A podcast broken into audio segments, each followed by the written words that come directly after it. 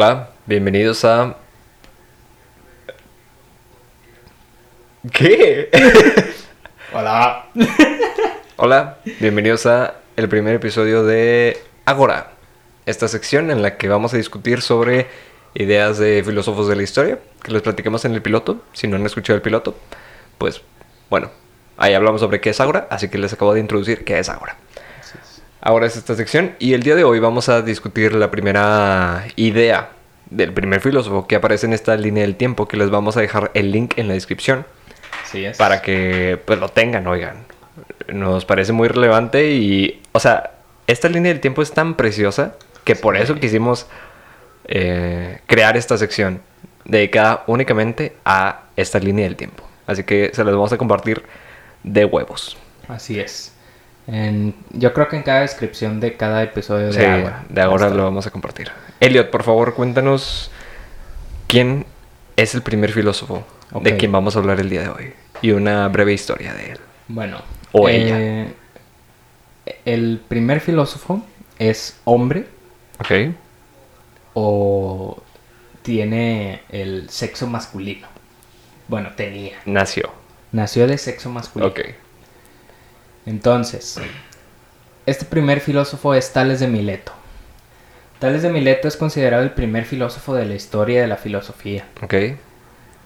Ah, algunas personas dicen que la filosofía empezó así como tal, así la filosofía chingona empezó como tal cuando Tales de Milo- Mileto, Miloto, Tales de Mileto a través de estudios que él hizo pudo predecir un eclipse solar. Que ahí empezó la filosofía. Ahí, Ok. Así dijeron de que este güey está cabrón y aquí es donde empieza la filosofía. Mm, No tengo el dato de qué año fue, pero dicen que ahí empieza. Bueno, Tales de Mileto. ¿De qué año es, bro? Tales de Mileto se dice que nació cerca del 624 antes de Cristo o antes de nuestra era. A ti te gusta más el término antes de nuestra era. Por supuesto. A mí me da igual. A ver, también, pero Bueno, nuestra era. nuestra era. Tales de Mileto nació en la actual Aydin, Turquidi- Turquía, que se le llamaba. Mileto. Ok. Nació en Turquía, este hombre. Y su nombre en... Yo creo que esto es latín. ¿Tú qué opinas? ¿O es la pronunciación de griego? Mm, Tal vez, pues, no sé. Bueno, O Milesius. Ah, sí. Es como la pronunciación del... del griego. Sí. Sí, Bueno, porque... En griego es tales... ¿Cómo? ¿Omilesius? ¿Omilesius? Milesius. Omilesios. Algo así. Sí, Milesius. Miliesos. ¿Qué? Milesius. Miliesios. Sí. Ok. Wikipedia, nuestra fuente De confianza. de confianza, o eso dicen, y la única fuente que vamos a tener en este podcast, hasta el momento, Hasta nuevo aviso. al menos en Ágora, yo creo. Nos dice que fue un filósofo, matemático, geómetra, físico y legislador griego. Yo quiero que sepas, bro, Ok. y persona que nos esté escuchando, que a muchos filósofos de la antigua Grecia se les consideraba filósofos, bueno, se les considera filósofos aunque solo hayan sido matemáticos. Por ejemplo. Pitágoras se le considera filósofo Sí. y se podría decir que fue más matemático que filósofo. Ok. Claro que el término filósofo no llegó hasta, el- yo creo que la modernidad.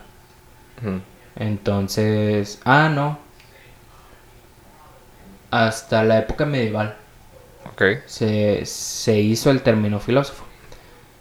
En esos momentos, pues era un pensador, era un. Era una persona que creaba ideas. En esos momentos ya eran matemáticos, ya existía el término matemático, físico, geómetra. Pero bueno, vivió y murió en Mileto, polis griega de la costa jonia. Ya, ya describimos que era una polis también en el, en el Piloto. piloto. Jonia, hoy Turquía. Aristóteles lo consideró como el iniciador de la escuela de Mileto. La escuela de Mileto aquí brevemente se denomina a la escuela filosófica fundada en el siglo VI a.C. o antes de nuestra era, a la que pertenecieron también Anaximandro, su discípulo, y Anaxímenes, discípulo del anterior. En la antigüedad se le consideraba uno de los siete sabios de Grecia. No se conserva ningún texto suyo y es probable que no dejara ninguno escrito hasta su muerte.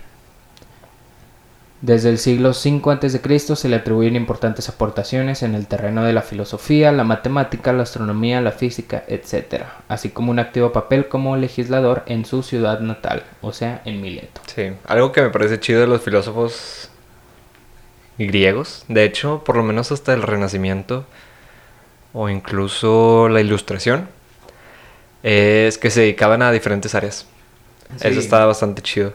Sí, de hecho también es buen momento aquí para decir que había tres materias que eran las fundamentales en las escuelas en antigua Gre- Grecia, que era la, la filosofía, la matemática y, y la gimnasia. Ok, O sea, para ellos era importante tanto mantener el cuerpo como la mente. nice. Y lo es, yo lo considero así. Yo también. Bueno, ¿qué más? Su fallecimiento fue en 546 a.C., también en, en Mileto. Murió a los 78 años, ya grande. Buena edad. Sí, muy buena edad para esos momentos, Sí. cuando no había medicamentos. Oye, si te daba una gripiña, ta- estaba feo. No, era- no era marica. No, Como haciendo alusión al comentario de El Querido. Y- querido en y- su casa. Sí. Y presidente de Brasil. Brasil. Un saludito a los, A a Bolsonaro. los bra- brasileiros. Que nos están escuchando, por supuesto. Así es. Su causa de muerte fue una insolación. ¡Hala! Le pegó mucho el sol y dijo, ¿sabes qué? Aquí, aquí, Se petateó así. aquí fue. Lo dejaron en su silla de ruedas de que, "Eh, güey, muévanme. Dato completamente falso. Residencia, pues Mileto. Ciudadanía miletiano. Nada, se le llama Mileto a su ciudadanía.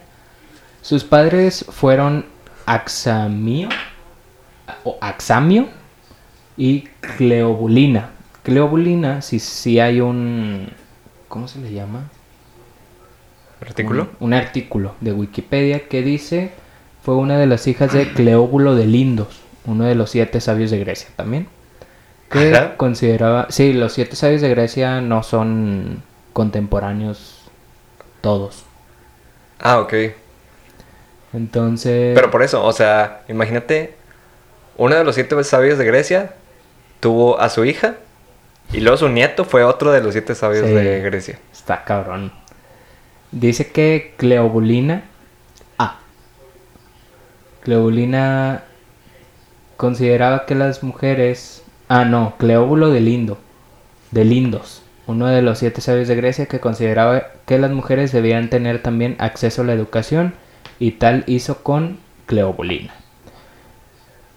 Nice. Ella escribió poesía en hexámetros y fue experta en escribir acertijos o enigmas.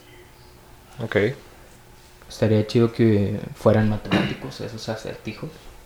Tal vez de ahí su, su conocimiento en matemática Fact. de Tales.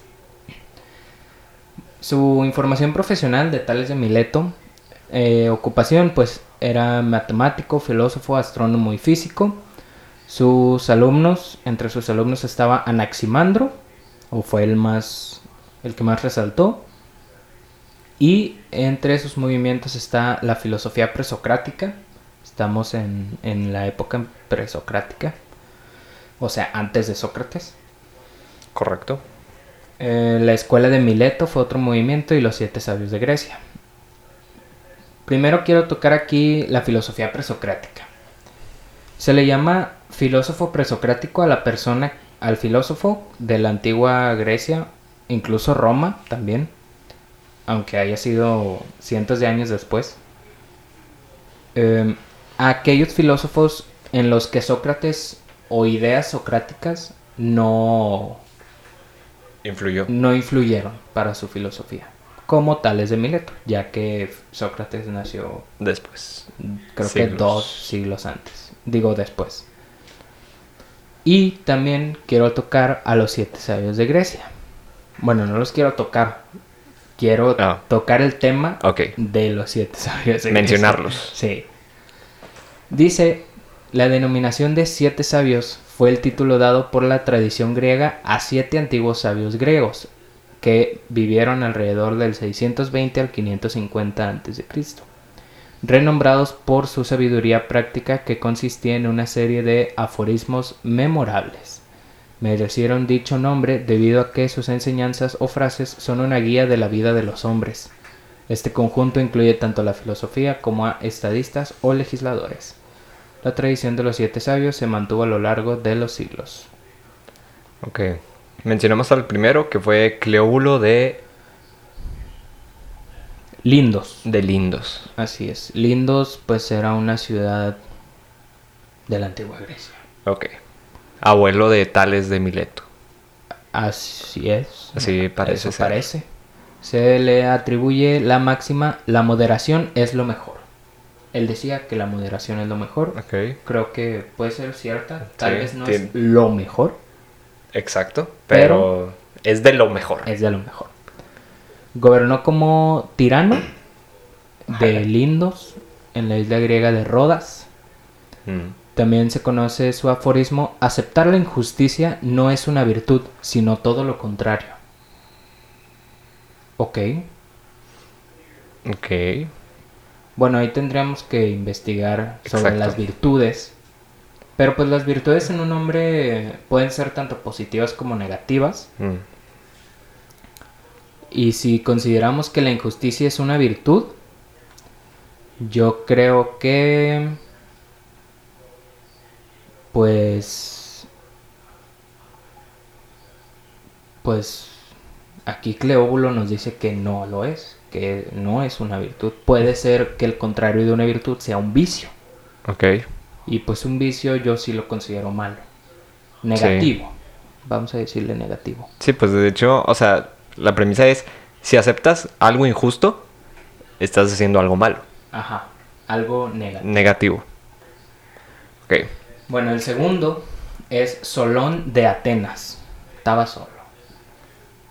El solón. El Solón eh, acuñó la máxima. Nada con exceso, todo con medida. Ok, muy, muy, conocida. Muy conocida por Corona, Tecate, Sí. todas estas marcas de cerveza. Fíjate, eso no lo sabía. No, yo tampoco. Todo con medida. Nada con exceso, todo con Solón de medida. Atenas.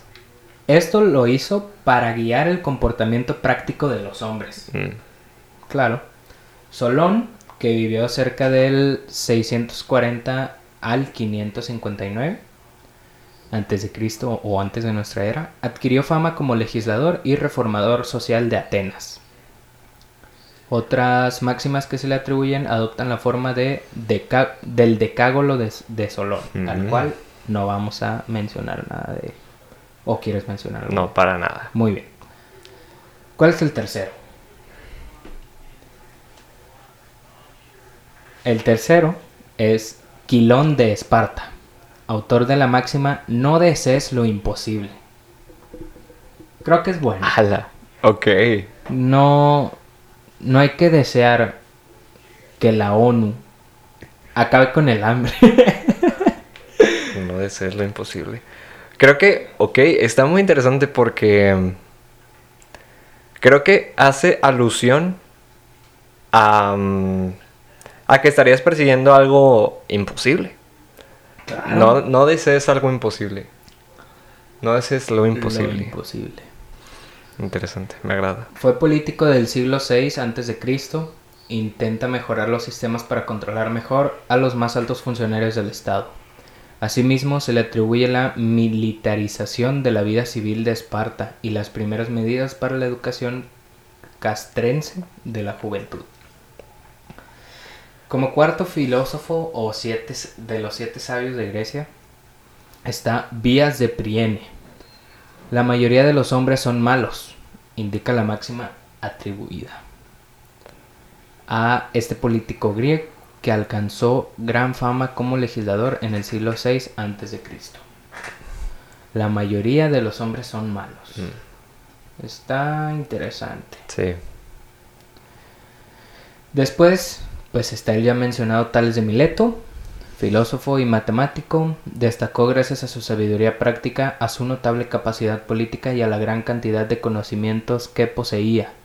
Se le atribuye la máxima, en la confianza está el peligro. Ok. Ok. Yo creo que se, se refería a que si te confías de más de algo, Mm. puedes estar en peligro. Puede... Sí, y no necesariamente tú como persona, Claro. sino La al tener una idea. O sí, O sea, si estás muy seguro de algo, mm, ¿por qué estás muy seguro de eso? sí, de hecho. O sea, por ejemplo, en, en la búsqueda, digamos en la búsqueda de la verdad, Ok. tú crees estar muy seguro de algo, de un principio de cualquier tipo, moral o lo que sea, pero tienes mucha confianza de que es así. Ok. Probablemente es en- estés en peligro de caer en algo, en un sesgo.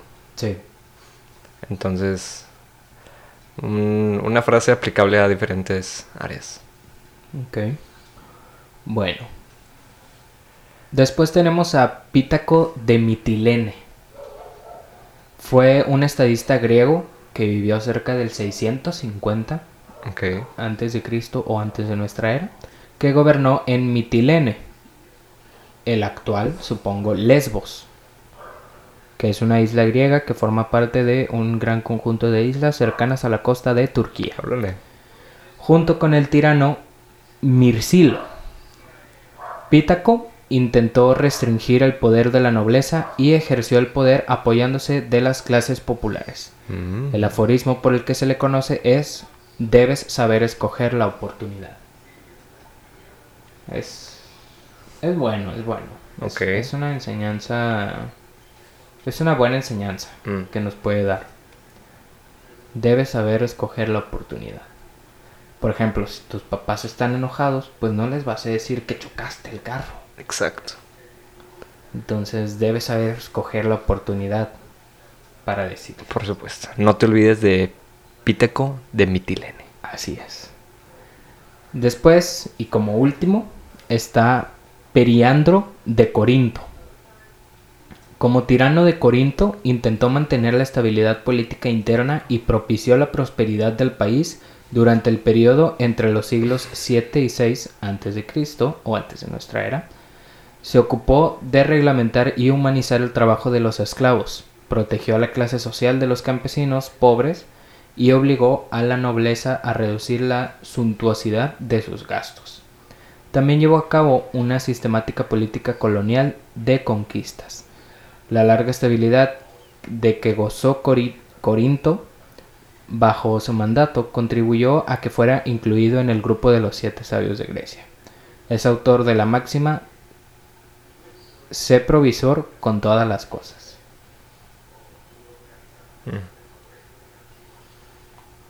Bueno, ok. está bien. Gracias, Periandro. Gracias. Sí. Es suficiente de los siete sabios. Sí, ya después está el relato, pero de rato. Muy bien. Entonces vamos a regresar a el filósofo principal y por el cual llegamos a mencionar a los siete filósofos, que es Tales de Mileto. Tales de Mileto. Sí, yo la primera vez que escuché acerca de Tales fue por el teorema de Tales. Un, un, un teorema, porque pues lo es. Es un teorema. Un teorema geómetro. Sí, es un teorema que en lo personal, sí, geométrico, que en lo personal a mí me gusta mucho. Está, Sí, Está bien sí, hecho. sí, está curioso. mira, aquí hay una representación del teorema de Ah, Tales, ¿lo del ángulo inscrito. Va, tú, ¿qué onda con eso? Alch. Dice... Se le atribuye a tales varios descubrimientos matemáticos registrados en los elementos de Euclides Ok, asimismo es muy conocida la leyenda acerca de un método de comparación de sombras que Tales habría utilizado para medir las alturas de las pirámides egipcias. Se supone además que Tales conocía ya muchas de las bases de la geometría, como el hecho de que cualquier diámetro de un círculo lo dividiría en partes idénticas, que un triángulo isósceles tiene como perdón, tiene por fuerza dos ángulos iguales en su base, o las propiedades relacionadas entre los ángulos que se forman al cortar dos paralelas por, un, por una tercera línea recta. Ah, ¿Nos podrías explicar un poco qué es el teorema de Tales? Porque aquí no lo explica tan bien. Pues no, yo no sé. Pero me llama mucho la atención ese gráfico. Es como un GIF. Es un GIF de. Dice representación del teorema de Tales del ángulo inscrito. Y lo que yo veo ahí es que toma el diámetro de un círculo. El diámetro de un círculo es partirlo a la mitad, pero que sea exactamente la mitad. Que tengas dos partes iguales. Si tomas cada uno de, digamos, de las puntas o del... en las que el diámetro y la circunferencia se intersectan y... Es que mira eso, o sea... Sí, está muy son, cabrón. Son dos líneas que convergen en un punto de la circunferencia formando un ángulo recto. La suma de esas dos líneas es igual al diámetro. Sí. Está, está muy sexy. Sí, em, yo creo que no estaría mal poner ahí también el link de Wikipedia. Por si no lo pueden buscar. Sí, por si les interesa saber Ah, claro, un poco claro. más. Si no, simplemente pongan en Wikipedia tales de Milet. Tales de Mileto y ahí les va a aparecer en, las, en la sección de matemáticas, ahí les va a aparecer el GIF que les estamos mencionando, el círculo dividido en dos. Ok, a continuación vamos a platicar sobre la idea Ok, que viene en la línea del tiempo acerca de tales de Mileto. fíjate, la idea que vamos a platicar está curiosa. Está... bueno, ahí les va la idea. Está en inglés, pero pues aquí se las vamos a traducir, claro Por que sí. supuesto. Al castellano. Claro. Cada cosa es agua, en una forma u otra. Exacto. Yo creo que ahí se refería como que está compuesta. Y Mm, Sí, muchos bueno, estudios de filosofía dicen que la idea principal es que las cosas están compuestas por agua. Antes de discutir sobre esta idea o esta idea, quiero mencionar que es el arque o arche. El arque o el arche en la filosofía, principalmente en los filósofos griegos, los primeros filósofos griegos, es todo aquello de lo... No, aquello de lo que todo está compuesto. Ah, ok. Por ejemplo, para Tales era el agua. Sí. Para Heráclito, creo, era el fuego. Mm. Y así, o sea, es el elemento por el que todas Sí. las cosas están creadas. ¿Y que alguien más dijo que era el éter o algo así? Sí, que el éter, ¿cómo se puede definir el éter? ¿La No sé. tierra? ¿Algo así? No, es diferente. Bueno, Es como un quinto elemento. ah, ok. Bueno, entonces, para Tales, el, su arque era el agua. Ok. Y pues eso es el arque. Sí. Entonces, ¿qué podemos decir sobre esta idea? Pues yo... mm, Sabemos que es falsa. Claro, Ok. Pero...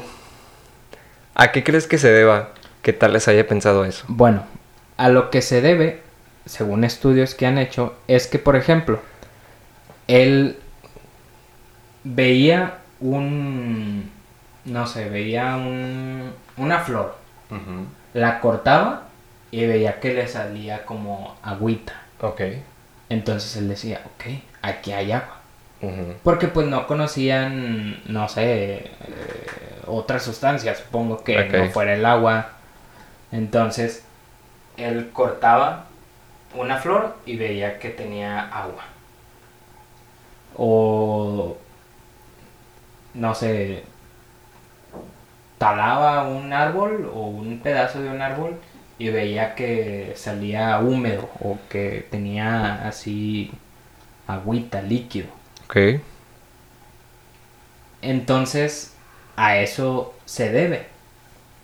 Ya después también nos dimos cuenta que pues el ser humano está hecho de 70% agua. Así es.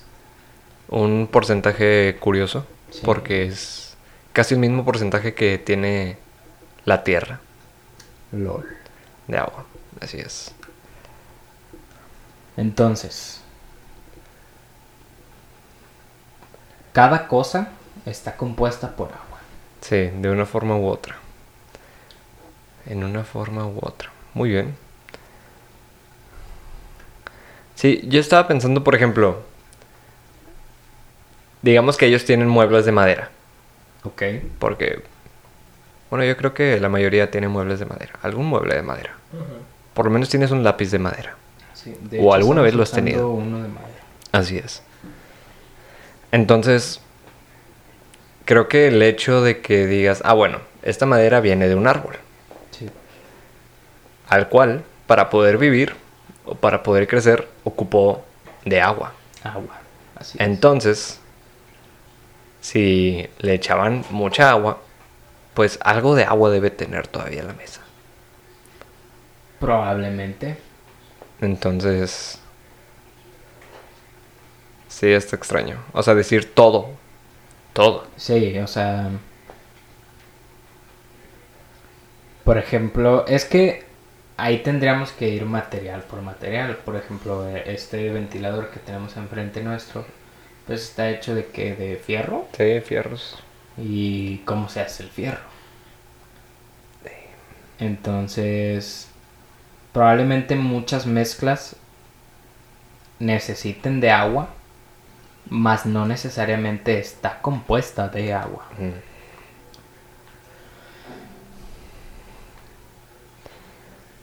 Agua. Pues sí. Ahí está. Pues sí. No, no, veo sé, más. no sé qué más decir acerca de esta idea. Am, pues tal vez de Mileto estás cabrón, pero pues la, la Estabas idea- chavo. Estabas chavo en eso. O sea, muy bueno en las mates, pero oye, sí. en química. Mm, mm, mm. Bueno, Ah. es física. Bueno, y química. es también. química. Ahí, ahí vas. Ahí vas. Ahí la llevas. llevabas. Sí, dice aquí la línea del tiempo que esta idea surgió en el 580, alrededor del 580 antes de Cristo.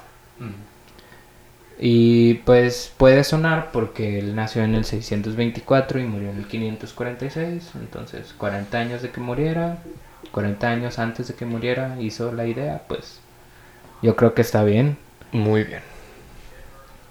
Pero pues eso es todo. ¿Es correcto? Este fue el primer episodio de Ágora sobre Tales de Mileto y su idea, cada cosa es agua en una forma u otra. Ahora les aseguramos que los siguientes episodios van a estar más chidos. Sí, van No- a estar no más se nos agüiten. Así es. De hecho, la siguiente idea está, está cabrona. Sí, al mismo tiempo lo que nos gusta de esta línea del tiempo es que mm, hace relaciones entre las ideas de cada uno de los filósofos, agregando si están en contra o si están a favor de una misma idea. Entonces, el siguiente episodio hablaremos sobre Anaximander. ¿Tiene alguna traducción? Anaximandro. Anaximandro. Ok, Anaximandro, el cual quiere, o más bien, la idea que él comparte refuta la idea de Tales. Así es. Así que nos vemos en el siguiente episodio. Gracias. Chao. Bye.